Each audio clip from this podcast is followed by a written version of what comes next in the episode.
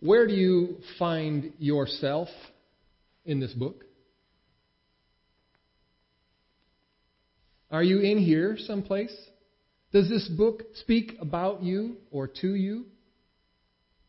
I was uh, pondering that this week uh, in different settings. Um, one, when I was hearing some of the um, the music of our day, uh, popular culture or music, um, and heard some of the the shallowness in that. And it made me wonder where, where people find their strength. Where do they see themselves in the world and who speaks to them? Who addresses them in their need? And I was thinking how wonderful it is for the people who know the book and read the book, this book, God's Word to all mankind. Um, how do they respond to this? What do they find in this? Many people would find offense in this book. Many do. They see this as an offensive book because there's only one way, they say, and we like in our world, we like many ways, many choices, all kinds of options. We like to do things as the old uh, Burger King commercial would say, to have it your way. We like to pick and choose. We like to decide for ourselves and, and be the master of our own destiny.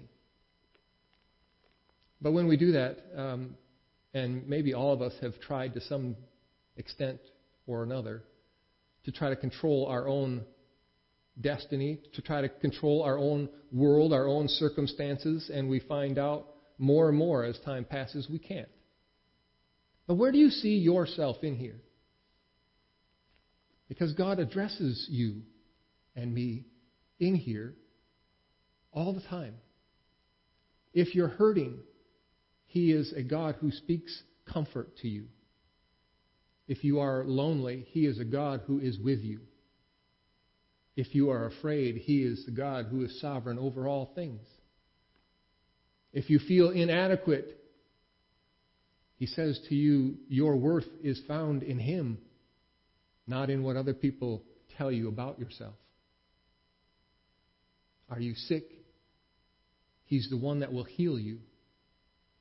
Are you confused? He's the one that brings order for you. Are you uncertain about the future? He is the one that will direct you. The Word of God has this wonderful way of addressing everything that you and I will encounter in this life. It won't spe- specifically speak about your circumstance uh, every time, but it will address the generality of where you're at and what you're facing. And so if you find yourself in one of those places today, um, hurting or lonely or afraid or uncertain or confused, maybe you also find yourself in a place of great confidence, great joy, great hopefulness, uh, where you're certain about the future. It's because He's spoken it already to you, and you have that great confidence. And so, regardless of where you're at, I would encourage you to keep finding your identity. See how God sees you from this word. Uh, the world, our enemy, will always paint a different picture. Um, but God, when you come back to God's word, His picture of you, His picture of our world, is always true and accurate. Even the world we live in now is because this is what He would say it would be. And He has a plan for our world. He has a plan for you. He has a plan for me. His plan is always perfect. You will only read it in His book. And I hope that uh, encourages us as we continue to come week after week to sit and listen to what He says to us as we continue to read day by day in His Word uh, what He wants us to remind us of. Many, us, many of us have been through this book um, more than once.